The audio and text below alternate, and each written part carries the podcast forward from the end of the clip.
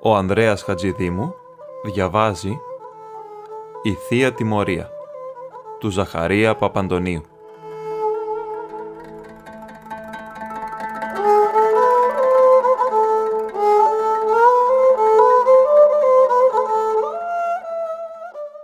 Ο Αγιορείτης Καλόγερος Ιωνάς είναι στο κελί του και ζωγραφίζει την γέννηση του Κυρίου. Τι ησυχία! Ακούγεται μόνο το κομπολόγι δύο άλλων καλόγερων που καθισμένοι σε χαμηλά σκαμιά περνούν τις ατέλειωτες ώρες τους, κοιτάζοντας το πινέλο του ζωγράφου να ανασταίνει με υπομονή την Θεία Ιστορία. Μα μόλις ο Ιωνάς άρχισε να χρωματίζει έξω από την σπηλιά της Βιθλέμ το μικρό βοσκό που κάθεται σε βράχο και παίζει φλογέρα στα πρόβατά του, άξαφνα θυμήθηκε τον εχθρό του. Το αίμα του ανέβηκε στο κεφάλι. Θυμήθηκε τον καυσοκαλυβίτη αγιογράφο Αμβρόσιο που ζωγραφίζει συχνά την γέννηση εντελώς αλλιώτικα, με αλόκοτα πρόσωπα και ζώα πολλά, σαν τους Ευρωπαίους. Δεν τον υποφέρει αυτόν τον άνθρωπο. Τι ήταν τώρα δα, στην ησυχία της δουλειάς του να τον θυμηθεί; Ερεθισμένος, άρχισε να μιλεί για αυτόν ενώ ζωγράφιζε. Τα πατροπαράδοτα, έλεγε στους άλλους, σκυμμένος στην εικόνα του, εμείς οι εικονογράφοι έχουμε καθήκον να τα κρατούμε, επειδή από εμάς οι πιστοί βλέπουν τα μυστήρια της Ορθοδοξίας. Με όλα τα αυτά, επούλησε προχτές ο Αμβρόσιος δια την Τίνο μια γέννηση με δυο τσομπάνους που παίζουν όργανα με ασκιά. Ακούτε; Με τρεις κύλους στο πίμνιο και κοντά στα άλλα και ένα μαύρο κατσίκι που πηγαίνει και τρώγει κλαράκι από το χέρι του Ιωσήφ. Αν γίνεται αυτό ποτέ. Και έπειτα, τι το λουτρόν του βρέφους, τι πράγματα είναι αυτά, πως βρέθηκε εκεί η γυναίκα που το βυθίζει στο νερό. Ο Χριστός εγεννήθη στον Αχυρώνα και ως μόνη περιποίηση έλαβε τα χνότα των ζώων που έσκυβαν και τον εζέστεναν. Τούτο πρέπει να παραστήσει ο άξιος Ορθόδοξος ζωγράφος, όχι τους ξενισμούς των Ιταλών και των Ρώσων. Τότε έδειξε σημεία ζωής από τον ίσιο της γωνιάς όπου ήταν βυθισμένος και καθισμένος στο σεντούκι ο γέρος μοναχός Σεραφείμ. «Είσαι οργισμένος, Ιωνά», του είπε με πατρικό ύφος. «Παραξενεύομαι», απάντησε ο ζωγράφος, χωρίς να αλλάξει την στάση του, «ότι εννοούν αυτοί οι αντίχριστοι να νοθεύσουμε την αγιορείτικη αγιογραφία που είναι καθ' αυτό η ορθόδοξη πίστη μας και πάνε και σοφίζονται αντίθετα από εκείνα που μας διέσωσε το ιερό κείμενο του μοναχού Διονυσίου της Φουρνάς. Έτσι είπε, μα η βαθύτερη αλήθεια είναι πως ο καλόγερος εκείνος του παίρνει τις καλές παραγγελίες. Και τώρα δα νιώθει πως τρέμει το πινέλο του από το πάθος εναντίον του συντεχνίδι του. Είναι άνθρωπος. Πώς να το κρύψει. Οι άνθρωποι ζούνε με την οργή. Και οι καλόγεροι χωρίς αυτή που τους κρατεί ανθρώπους θα ήταν πτώματα. Αφού όμως ζωγραφίζει στα θεία, είπε ο Πάτερ Σεραφείμ, περίμενε να ξαναβρεις την ησυχία της ψυχής σου. Θα χρωματίσω τούτο δά το ρούχο του βοσκού, γιατί πρέπει να το τελειώσω. Ο Πάτερ Σεραφείμ σηκώθηκε από την θέση του, ήρθε στην εικόνα και κοίταξε λίγη ώρα το ζωγραφισμένο βοσκόπουλο. «Με τη μελωδία της φλογέρας βοσκούν τα προβατάκια καλύτερα», είπε και χαμογέλασε. «Είναι της παραδόσεως», απάντησε ο Ιωνάς αυλών πιμενικών κατά πάβων άσμα, στρατός αγγελικός επεφώνει λέγον.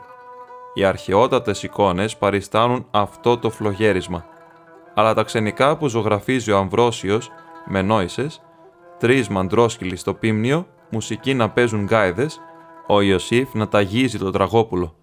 Αυτά είναι άνω κάτω και πρέπει να ντρέπονται οι αμαθείς επίτροποι να τους στέλνουν παραγγελίες. Εδώ κυτρίνιασε. Οι χάντρες των ματιών του, μικρές σαν κοκκίδες, έπαιζαν ανήσυχα. Το κατάλαβε και έσκυψε προς το εικόνισμα να μην φανούν οι λογισμοί του.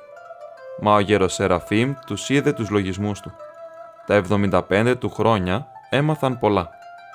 Και αφού τους είδε, έδεσε τα χέρια στα γόνατά του, έτσι που ήταν στο χαμηλός σκαμνί του καθισμένος και είπε «Ήταν μια φορά, εδώ και πλέον από τέσσερες αιώνες, ένα ζωγράφος περίφημος στην Ιταλία που τον έλεγαν Ανδρέα Καστάνιο και απολάμβανε μεγάλη υπόλοιψη από άρχοντες, βασιλείς και τους πάπες της εποχής του. Έγδερνε πτώματα ζώων και ανθρώπων για να μάθει την ανατομία. Όπου στεκόταν και βρισκόταν, παραμόνευε τον άνθρωπο και το ζώο για να τα συλλάβει στην εκτέλεση των κακών ή αγαθών, κρυφών ή ολοφάνερων σκοπών των. Αδιάφορο. Δεν τον ενδιέφεραν οι πράξεις, αλλά τα σχήματα. Μελετούσε γυμνούς ζητιάνους, φορτωμένους αχθοφόρους, μεθυσμένους των καπηλιών, καθώς και σακάτιδες των ασύλων.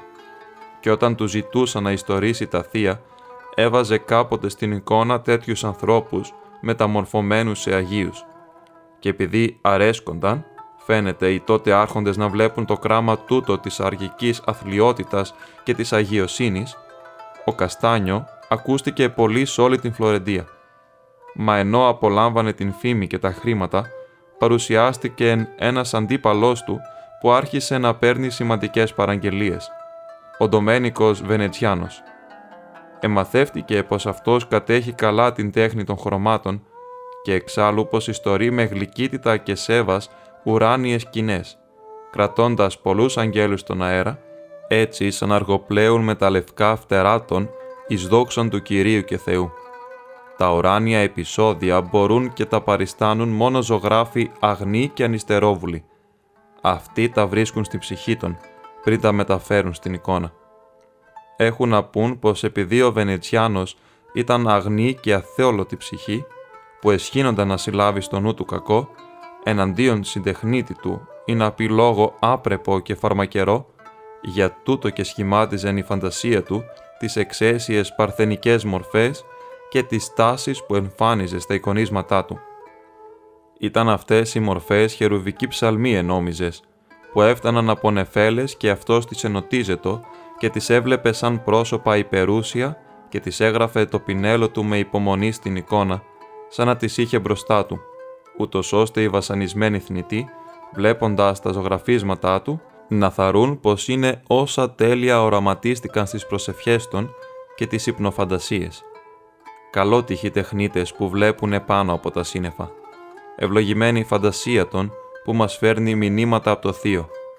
Χάρη σε εκείνους τα νοητά γίνονται ορατά.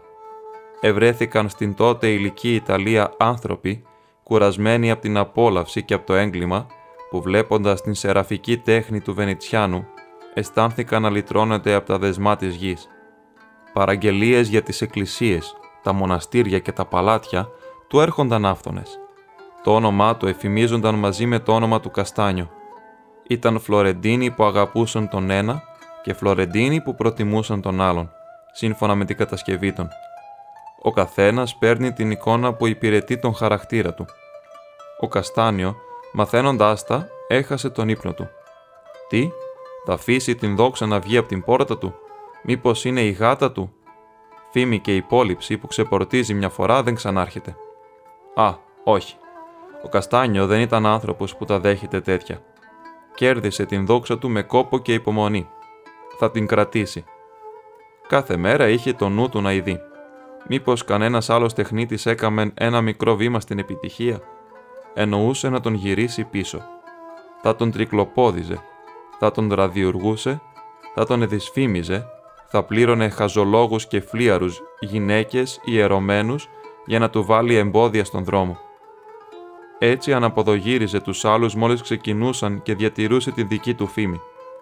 Τέσσερα τα είχε τα μάτια του, μήπως ξεμήτησε πουθενά τάλαντο, φιλοδοξία ή ωραία ψυχή. Θα τη λασπώσει αμέσως με ό,τι μπορεί. Τα κέντρα της Φλωρεντίας από όπου ξεκινούσε η κοινή γνώμη τα είχε με διαβολικούς τρόπους πιασμένα για αυτόν τον σκοπό. Στον αρχόντον ακόμη τα σπίτια και στα μοναστήρια είχε ανθρώπους. Έλεγε πως τέχνη δεν είναι μόνο η καλαισθησία, μα είναι και η ραδιουργία και το πάθος, γιατί αλλιώς ο τεχνίτης είναι ανίκανος να φυλάξει το έργο του. Είχε τον καιρό να σπουδάζει τους ανθρώπους στα καπηλιά, να γδέρνει ψοφίμια στα εργαστήρι του και να καταδιώκει τους συντεχνίτες του. Μα τώρα πώς να αντισταθεί σε τούτο το ανέλπιστο που άκουσε. Του είπαν πως ο Ντομένικος Βενετσιάνος κατέχει ένα μεγάλο μυστικό.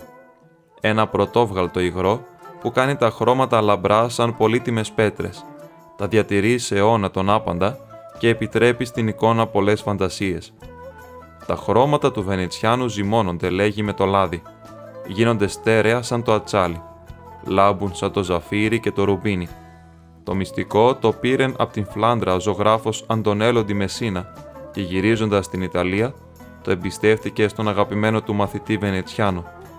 Μα τον εξόρκησε να μην το πει σε κανένα μέχρι τάφου και ο Βενετσιάνος έκρινε την υπόσχεσή του ιερή και την κράτησε. Λοιπόν, δεν έχασε άδικα τον ύπνο του ο Καστάνιο. Δεν κυλιέται στο στρώμα του, δεν πίνει κρασί και δεν αδυνατίζει χωρίς λόγο. Συλλογέται πως καμιά ραδιοργία δεν μπορεί να φέρει γιατριά εδώ. Εδώ χρώματα παλεύουν με χρώματα, ύλη με ύλη, επιστήμη με επιστήμη. Το αυγό και η κόλλα που μεταχειρίζεται αυτός είναι ξερά και σκοτεινά μπροστά στο θαυμαστό βερνίκι του Βενετσιάνου. Κάθε φορά που την αζώταν από το λιγοστόν ύπνο του, μια φωνή του έλεγε «Το μυστικό, να μάθεις το μυστικό». Και πάλι στο καπηλιό που ζωγράφιζε χαμάλιδες και ζητιάνους, στον δρόμο που παρακολουθούσε γριές και σακάτιδες, στο νοσοκομείο που μελετούσαν αρρώστους και πεθαμένους, η ίδια φωνή τον κυνηγούσε. «Χάνεις το είναι σου, η δόξα σου φεύγει, πρόφτασε». «Θα πάω να τον δω», είπε μια μέρα, και ξεκίνησε. Αυτός ο Καστάνιο να τρέχει να ειδεί τον αντίπαλό του. Δέκα θάνατοι ήταν τα πρώτα δέκα του βήματα. Μα έπειτα το πήρε απόφαση. Έφτασε. Στην Αγία Μαρία των Χαρίτων. Μικρή εκκλησία ενός άρχοντα. Μέσα σε βαθύ κήπο. Το Μαστουρόπουλο ήταν στην πόρτα και με ένα λεπίδι έξινε από επιφάνεια λεπτού ξύλου κάτι χρώματα πυκτά. Ο Καστάνιο τα κοίταξε κάμποση ώρα. Έπειτα ζήτησε τον ζωγράφο. «Είναι μέσα ο δάσκαλός μου», είπε το παιδί, «και εργάζεται την γέννηση του Χριστού». Ήθελα να τον ειδώ, να του παραγγείλω μια εικόνα. «Ο δάσκαλος είναι στους ορισμούς σου», απάντησε το παιδί. «Εγώ πηγαίνω να φέρω ένα εργαλείο καθώς με διέταξε». Και τράβηξε προς την πόλη το Μαστορόπουλο. Ο Καστάνιο το παρακολούθησε με τα μάτια ως που χάθηκε. Έπειτα μπήκε στην εκκλησία γονάτισε, σταυροκοπήθηκε με βλάβια και αργά πλησίασε στο μέρος όπου κοντά στο καθαρό φως που χινόταν από το παράθυρο, σκυμμένος ο ζωγράφος εδούλευε. «Δεν γνωρίζω την τέχνη, δάσκαλε», του είπε. «Και πρώτη φορά βλέπω από κοντά να ζωγραφίζουν. Μα είναι θαυμάσια τέχνη. Πώς φέγγει το παιδάκι στο σπήλαιο, τι ευγενικά σχήματα στο φτερούγισμα των αγγέλων. Εκείνος που βλέπει τέτοια ζωγραφιά γίνεται βοσκός στην Βιθλέμ. Ό,τι είπε το πίστευε. Το δάγκωναν αυτά που έλεγε, μα τα υπαγόρευεν η συνείδησή του. Έπρεπε κάτι να πει για να δικαιολογήσει την περιέργειά του και είπε την φαρμακερήν αλήθεια. Η ομορφιά της εικόνας τον τάραξε, γιατί και αυτός με τόσες σπουδές δεν μπορεί να φτάσει στις αγνές και τις παρθενικές φαντασίες. Στο φανερό βρίζει την αρετή και την ευγένεια, μα στο κρυφό καίγεται που δεν τάχει τι κρυφά δακώματα, τι κόλαση, πώς ζηλεύει τους εχθρούς του, πώς ξέρει τι του λείπει και πόσο μάχεται με την φύση που τον έκαμεν όπως είναι, πώς ήθελε να υψωθεί από τα καπηλιά της Φλωρεντίας ώσπου να ζωγραφίσει ένα τέτοιο όσανα. «Καστάνιο», του είπε η φωνή μέσα του, «είσαι χαμένος». Ο Βενετσιάνος σήκωσε το κεφάλι προς τον ξένο, τον χαιρέτησε, χρωμάτισε το πινέλο του και σταμάτησε μια στιγμή κοιτάζοντας και αυτόν και την εικόνα. «Είναι τολμηρό», είπε ο Καστάνιο, «να μιλούμε για ζωγραφιές εμείς οι ανίδεοι, μα λέγω εκείνο που αισθάνομαι». Ο Βενετσιάνος τον κοίταξε με γλυκό χαμόγελο και συμπάθεια. «Ω», απάντησε, «αυτοί που δεν ξέρουν την τέχνη δεν βλέπουν τάχα καλύτερα. Πόσο θολωμένη πρέπει να είναι η κρίση εκείνων που την κατέχουν εγώ συμβουλεύομαι συχνά τα μαστορόπουλα και τους νεοκόρους για να φωτιστώ. Και έσκυψε πάλι προς την εικόνα. Τι θέση! Ο διάβολος την ετοίμασε. Ανάθεμα την ώρα. Ο Καστάνιο, καθώς ήταν πίσω από τον ζωγράφο, του βήθησε στον ώμο ένα μαχαίρι από εκείνα που δεν βγαίνουν ύστερα. «Θεέ φύλατε», μουρμούρισε ένας καλόγερος κάνοντας το σημείο του σταυρού. Στον τόπο, ο καημένος ο Βενετσιάνος ξαπλώθηκε στα πόδια του καβαλέτου χωρίς πνοή. Οι άγγελοι, οι ίδιοι άγγελοι που είχε ζωγραφίσει πήραν την ψυχή του και ψάλλοντας μελωδίες θαυμάσιες την οδήγησαν στον Κύριο να ανταμυφθεί. Το Μαστορόπουλο δεν γύρισε ακόμα. Ο Καστάνιο άρπαξε κάτι χρώματα.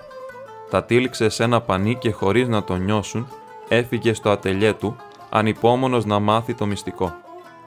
Δεν έμαθε τίποτα. Ικανοποίησε μόνο την άθλια φύση του και εφάρμοσε το αξίωμά του πως το έγκλημα είναι ένα με την τέχνη. Έτσι πίστευαν κι άλλοι τεχνίτες τον καιρό εκείνο, μα είναι αλήθεια πως η ραδιοργία και το ταπεινό αίσθημα είναι δικαιολογημένα στον τεχνίτη. Αυτό το βρήκαν οι ταπεινές φύσεις, όσες καταφεύγουν στην τέχνη για να ομορφύνουν με αυτή τα χιδέα των έστιγκτα. Η τέχνη είναι ένα με την αρετή. Ο σκοπός και των δυο είναι το θείο. Γι' αυτό και ο Ανδρέας Καστάνιο τιμωρήθηκε. Θα πεις, πώς τιμωρήθηκε; Με παραλυσία μήπως; Όχι. Με την ίδια ζωγραφική και με τον ίδιο τον χαρακτήρα του. Η θεία πρόνοια τον αφήκε να ζήσει πολύ ακόμα γερός και χεροδύναμος, χωρίς να χάσει την φήμη του. Μα τον καταδίκασε να ζωγραφίζει τα αντικείμενα όπως είναι. Σύμφωνα προς αυτή την κατάρα, οι θρησκευτικές εικόνες που αφήκε δέρνονται μέσα στην πραγματικότητα, γεμάτες σκαμμένα και βαθουλωμένα πρόσωπα, ταραγμένα γυμνά σώματα, όπου οι μειώνες και οι τένοντες και τα σχήματα των οστών ξεπετούν ένα προς ένα. Τρικυμισμένη ανατομία και δυστυχισμένη αλήθεια που δεν μπορεί να φτάσει λιγάκι απάνω από τη γη.